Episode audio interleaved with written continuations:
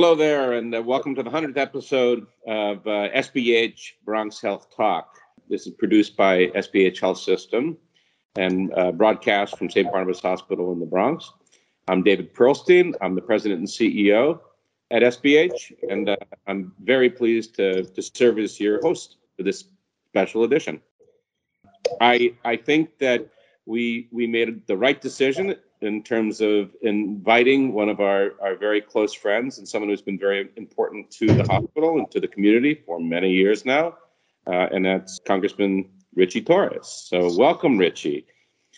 Very good Dr. to see Dr. Perlstein, it's always a pleasure to be with you, and just thank you for the enormous good that you do for the people of the Bronx. You've been a good friend for many years when you uh, started out as a, a council member, and uh, we are thrilled to see that you're moving up in the world, still doing phenomenally good things for us. And I'm very lucky to consider you uh, a friend, but also even luckier in a sense that you are representing us and have represented us in, in Washington. And I, I know that it's been a learning curve for you, and it's certainly probably a very difficult time uh, during COVID because uh, I assume that the, the practices of working together have been even more challenging during this time, uh, considering I know at the beginning of this you you were separated quite a bit from from colleagues. So, uh, Richie, I'm along with that. What we're going to do today is I just want to be able to talk to you about some of your ideas and some of your thoughts about what's been happening in in um, in the United States, but also especially in New York and in the Bronx, and and what you what kind of ideas you have uh, moving forward in terms of your your new role, and I still consider it a new role as uh, as a representative in in the House. We'll start by just hearing from you and and let us know what you're thinking about these days in terms of the kinds of things that you want to accomplish while you're while you're there. Well, you know, for me, the the root of all evil is racially concentrated poverty. Um, you know, it's it's often said that the South Bronx is the poorest congressional district in America. It's it's ground zero for racially concentrated poverty, and the social science research is crystal clear that wherever you have heavy concentrations of poverty, you will have worse outcomes in every arena of life, whether it be public health or public safety or housing maintenance or access to transportation and access to food.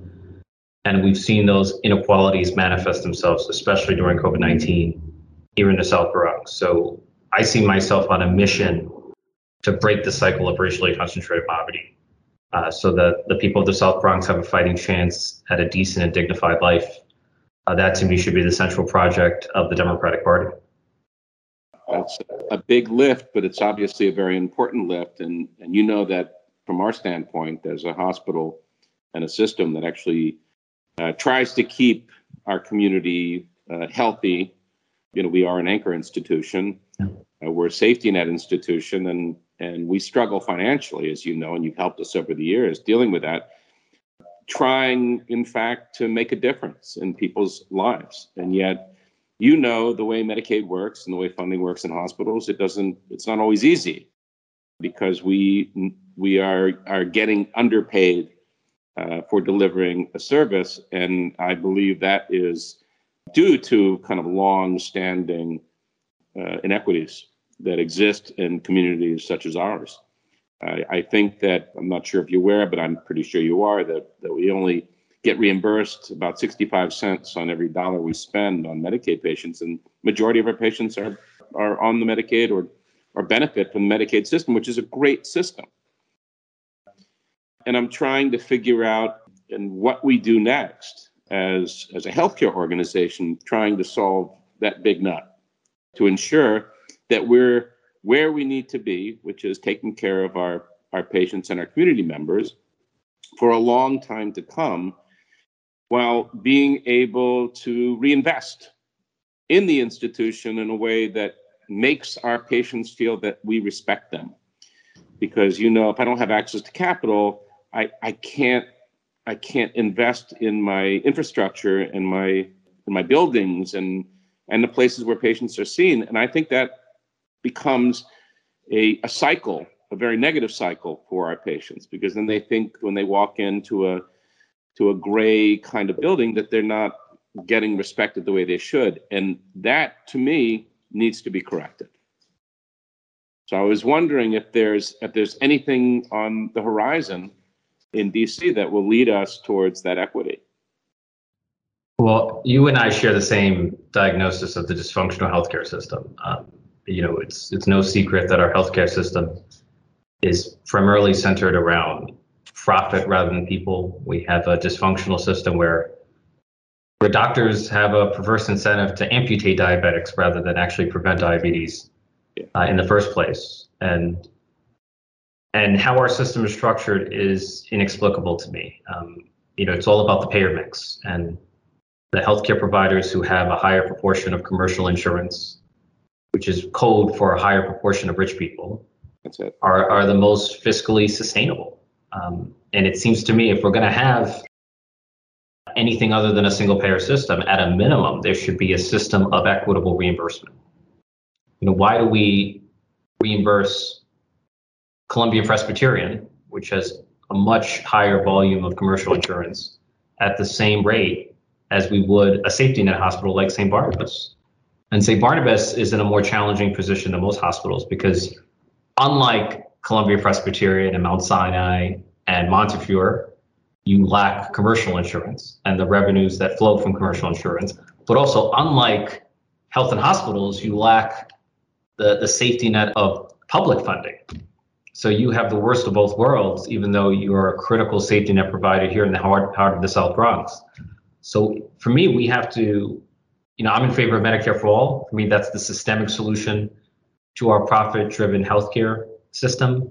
But in the short term, uh, we have to create a system of equitable reimbursement. We have to ensure that safety net hospitals receive much higher reimbursements to compensate for the lack of commercial insurance and to recognize the fact that you serve the populations in greatest need, the uninsured and the underinsured and the poor and the mentally ill and those with serious chronic diseases. And we saw that play out in COVID-19. You know, during COVID, not only did you have a great, greater quantity of cases, but you also had a greater complexity of cases. You had people who were staying in the hospital for much longer periods of time because of pre-existing conditions.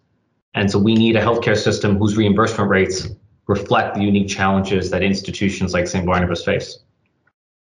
Yeah, I think really, really great points. And I will tell you that, that one of the things that, that I've been thinking a lot, especially recently, is is how we can double down on our role as an anchor institution. And you know, we 50% of our staff uh, live in the Bronx.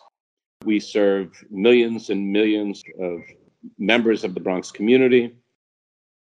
We invest in the community in a lot of ways, but I would also argue that there are probably opportunities for us to take it further if we have the ability to. Um, I'll give you an example. There are a lot of a lot of cities now are creating partnerships where they are doing local purchasing, and I think COVID, you know, it exposed a real risk for all of us. And so I've been working with some colleagues to see how we can develop a program such as that, that the price of the goods won't necessarily drive how I purchase, but actually the, the definition of what the benefit is to the community will. The issue that again is, is financial, right? I need to make sure that I get subsidized on some level to be able to do that. But think about our ability to create uh, some entrepreneurial spirit and, and potential in the community if we could actually reinvest in it in that way as well. Not just as, as a, a healthcare provider, but partnering with the Bronx Zoo or partnering with Fordham or partnering with other large employers to be able to come together and really make a difference. Um, it, it goes along with, you know, the wellness center that we built. Yeah. It goes along with changing how we think about our patients from just being cash cows of discharges. Like, how do I get paid? I get paid when you get sick. So let's keep everybody sick so I get paid more money. And instead, thinking, well, we're spending 18% of our GDP on health. Let's kind of redistribute that in order to make sure that those patients have opportunities to be more resilient, to live more resilient lives, have more opportunity, to have more hope, to think that this is uh, a place that I want to continue to live because we also see a lot of people, a lot of immigrant populations come to the Bronx who who then try to get out. I don't want the Bronx to be a place where you come, you know, tentatively because you because you have to. uh, because you know, there's nowhere else that will take you. And then to see it as a jumping off place to find some other you know nice place to live. I want the Bronx to be a location, and our certainly all of our you, look you you've been living the Bronx your whole life, so certainly our patient population deserve that opportunity to create a life, build a life, live somewhere safe, have access to quality foods and build a, a, a, very strong future for their children and their families. So, you know, you I know you've been committed to housing and your whole career and and you understand the problem, but it's an expensive problem. I mean, that's that's my fear. You know, moving us to a value-based system moving us to keeping people healthy cost a lot of money. And even in our wellness center, there's no way for us to turn a profit, which we still need to do because we still live in a capitalist society. It's all based on market. That whole thing has to be turned on its on its end, I think. And I was wondering that if, if you had any thoughts and ideas how we could do that, how we could accomplish that in terms of partnering with with others and with you. Well, it seems to me that that St. Barnabas is pioneering a, a, a new model of healthcare, properly and, and broadly understood. You know, I said earlier that I'm on a mission to reduce poverty. For me, poverty is not only about the money in your pocket, it's about the environment in which you live.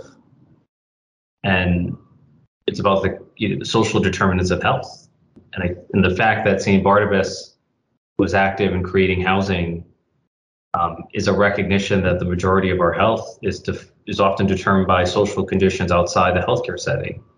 And it's incumbent on healthcare providers to take an interest in those conditions so that we're not simply treating symptoms, we're actually addressing root causes. So for me, we have to imagine a healthcare system where safety net anchor institutions like St. Barnabas are not only healthcare providers, but are platforms on which to provide a wider range of public goods like access to housing, access to fresh food, access to physical fitness. And I'd love to see a world where healthcare providers have development arms that could cross subsidize their housing operations. So you can kill multiple birds with one stone. Right. So I think that there's a way to create an environment where you can do good and do well at the same time. So one of the things that I find uh, is often a, a, kind of a difficulty is the whole idea around uh, competition. Um, you know, most most hospitals and healthcare systems are competing for the same patient populations in the same pie. And we have a public system, and we have a robust private system, and we have a robust academic system. And, and one of the areas that we certainly also saw our risk was during COVID, where independent hospitals such as ours really felt alone. And uh, I would say in the past, the solution was always to force uh, institutions to such as St. Barnabas institutions that are taking care of, of our patient population, which is primarily Medicaid populations, the safety nets, to join with a wealthier cousin. Right? Uh, we for a while we were trying to develop a relationship with Montefiore. We had conversations with Mount Sinai. The problem is is that it doesn't necessarily solve the problem of ensuring my patients are receiving culturally competent care in their communities and I and that's why I would love to also kind of see a world in which I can partner uh, with the the public system comfortably to benefit from some of their skills and, and abilities because in fact you know I look more like a public system than private system Yet there are the challenges that exist, the political challenges in a city such as New York, of, of how to, to actually get into those systems and create long term partnerships that don't involve um, a, a long standing bureaucratic you know, risk. I agree with you. And, and, and, you know, we're living in a time of market concentration throughout the American economy, including in healthcare. And, you know, institutions like St. Barnabas are orphans, right? If, if, if you're not part of the public system or a larger private system, you're at a competitive disadvantage, especially during COVID. You, you often felt like an afterthought. So I would be in favor of figuring out a process by which uh, a hospital like St. Barnabas, if, if it's so desired, could be integrated into the public health system because you serve exactly the same population as Lincoln Hospital. The only difference is that you have far fewer resources at your disposal. You have far less support from the government. Yeah. And that's arbitrary, and we should fix that. Yeah, and I and I would say that that there are opportunities for for relationships to, to be built. Right, there are opportunities for us to to look for for savings, even where there are redundant systems in place. It just is a really hard thing to do if one doesn't have a, a real guarantee of income. Yeah. Right. And and I think that that's been something that we have struggled with for a very long time. And you know that recently we did put together a, a safety net coalition in New York City, which I know that you're aware of, and, and it involves a number of other hospital systems in Brooklyn and in Queens and in Yonkers. And and the fact is is that for the first time we are getting attention because we are not competing with each other for the pie. We're working together to say, look, it's enough already. We, need to get the resources to be able to deliver the service that, that we need to deliver, uh, which includes not only just the finances of paying for salaries and, and uh, operations, but also reinvesting in organizations to make sure that we have, as I said, respectful facilities. You got to realize, and I'm, I'm not sure if you're aware of this, we have been following what our patient satisfaction scores are for patients who are visiting the, the wellness center. It is so much higher. Why? Because even when I walk into that, I feel better. Yeah. I feel like, oh, this is a very lovely, respectful, calm space. And it's not fair. There is a, a, a lack of fairness about it and I think part of it does come from, the idea, as you said, that the idea that we we in this country we're one of the few countries that have not moved towards some sort of like real universal guaranteed health care, preventive health care and, and acute health care. I'm wondering from your standpoint, do you think in DC the idea of Medicare for all is something that can or will happen in the next couple of years? The honest truth is that we have a distance to travel uh, before reaching Medicare for all, reaching a genuinely universal healthcare system where your right to healthcare is no longer at the mercy of your employment status. So that's a longer term project, but you know, at the moment, the highest priority is the Build Back Better Act. Yeah. Which, which for me would lay the foundation for a care economy that would bring our greater economic security to the most vulnerable and most essential members of our society the elderly, the disabled, the essential workers, families with children. And so that, that to me is a down payment uh, toward uh, a Medicare for all system, which would be part of the, the care economy that we're creating for the 21st century. Because COVID 19 has been a rude awakening about the deepest inequalities in our society. We saw the intersecting ways in which all of these inequalities combine to create a perfect storm in the South Bronx. Right? We saw the digital divide deprive students of their fundamental right to an education.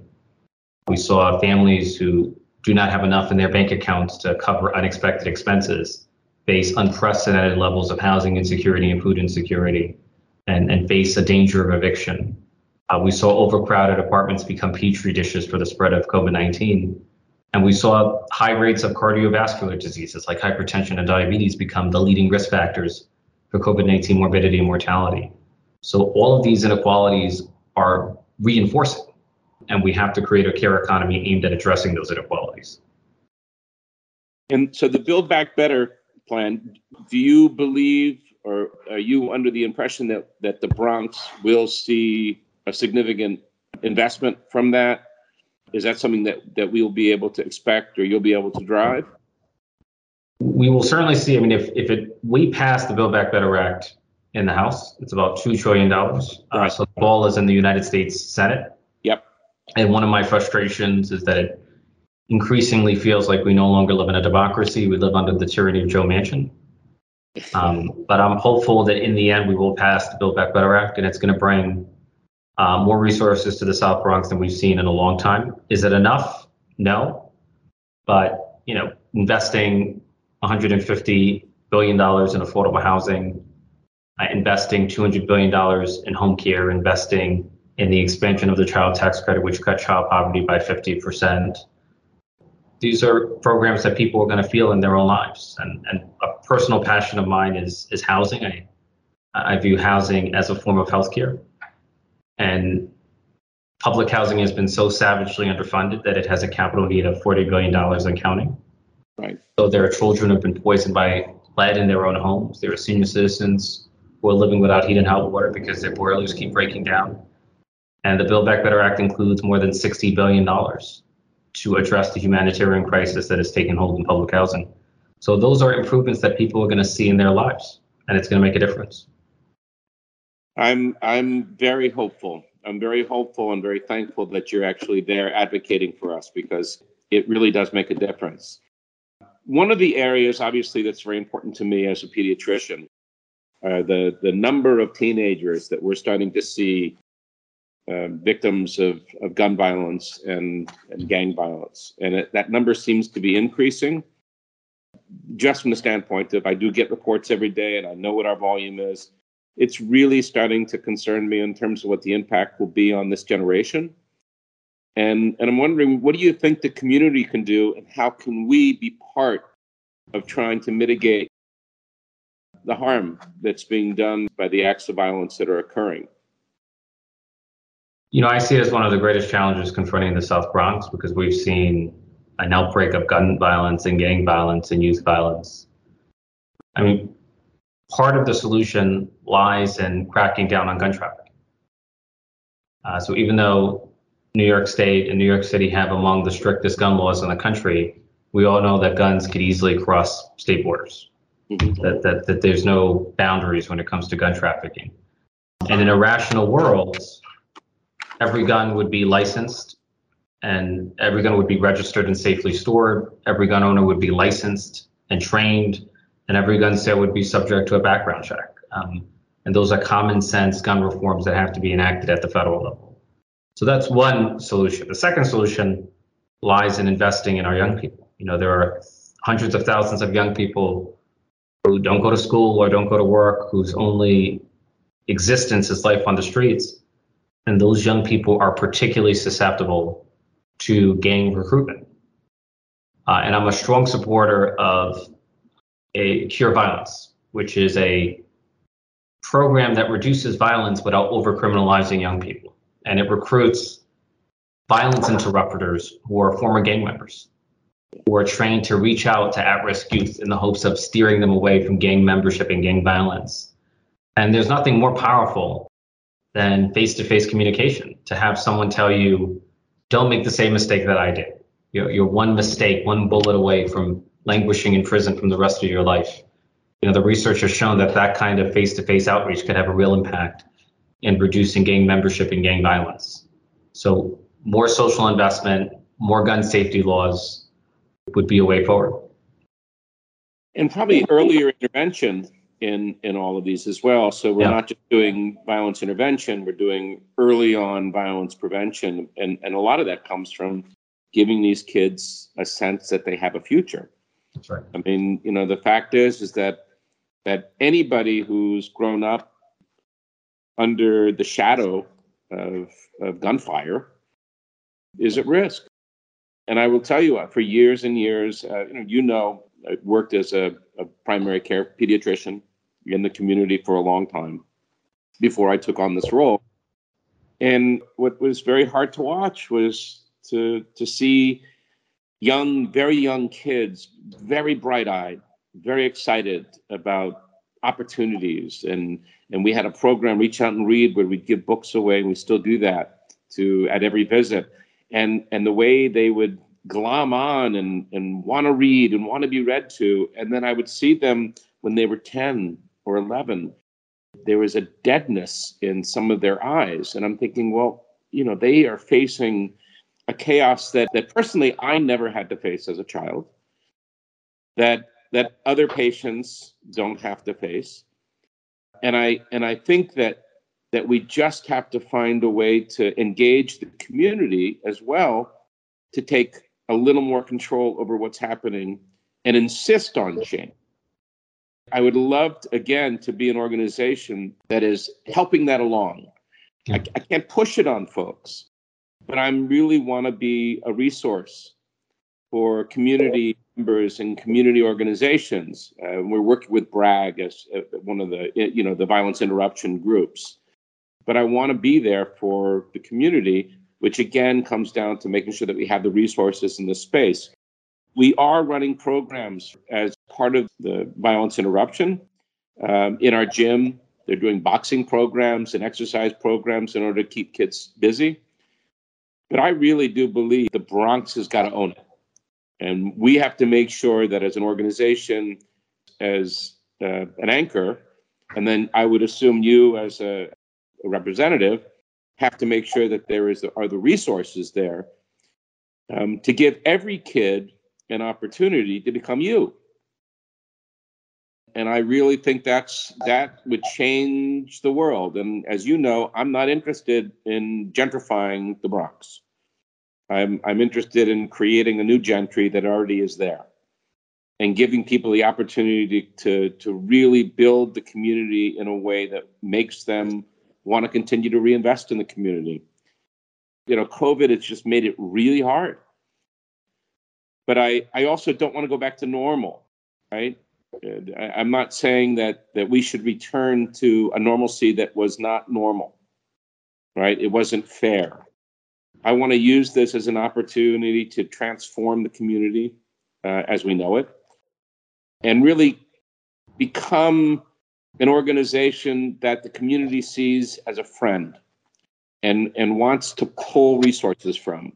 But to do that, we're going to need obviously the resources of New York State, uh, the resources of New York City, and the resources of the federal government to ensure that we are there to be able to, to be that support. But I do think there has to be direct investment in these communities, uh, not just through the St. Barnabas's, but actually through local CBOs. And I'm wondering if in the Build Back Better, if that gets through, there is funding for those kinds of things as well because without that, I, I don't see how we solve this. Look, the, the Build Back Better Act is far from perfect. Um, and were it not for the United States Senate, were it not for the filibuster, were it not for Kyrsten Sinema and Joe Manchin, uh, we would have had a much larger investment. But but we, we agree with you. We cannot afford to return to normal. We need transformational change in our society hence the name Build Back Better. We're not looking to rebuild, we're looking to build back better. And my view is if we can build back better in the poorest congressional district in America, then we can build back better anywhere. Um, and, and so we're the ultimate laboratory for the kind of transformational change that we all want to see and that we desperately need. And my view is if we can squander $2 trillion on a failed war in Afghanistan, then why can we not invest trillions of dollars in our own people? and our own infrastructure and our own not only physical but social and human infrastructure in our own future. Um, and so the investments that we're beginning to see are long overdue. Yeah, thank you. I really, I really appreciate the work that you're doing, and you just have to let us know what we can do to to be part of this, to make sure that that we are supporting you in a way that allows you to bring that support back to our community. So again, Richie, it's it's always a pleasure. I'm, I'm looking forward to doing our 200th episode uh, when you're in the Senate. So, but again, it's it's a pleasure. I am also looking forward to seeing you in person. It's been a long time since we got to spend the time together. And uh, and uh, any uh, last words you'd like to to offer SBH and the community. This is the opportunity. Well, I want to just relay my condolences to you for the loss of your father. It's, it's, I, I cannot begin to imagine the pain that comes from losing a parent. And I, and I say that as someone who loves my mother deeply and yeah. could not imagine life without her. Um, I just want to thank you for your service to the Bronx and you are an inspiration to me. I you, you know, your vision of a more just society has always been inspirational to me, and and and I agree that poverty, in every sense, should be radically reduced, not by displacing people from their homes and their communities, but by lifting them up. Uh, that that's progressive government at its best. Thank you, Richie, and I will let you get back to the business of government. Take care, doctor.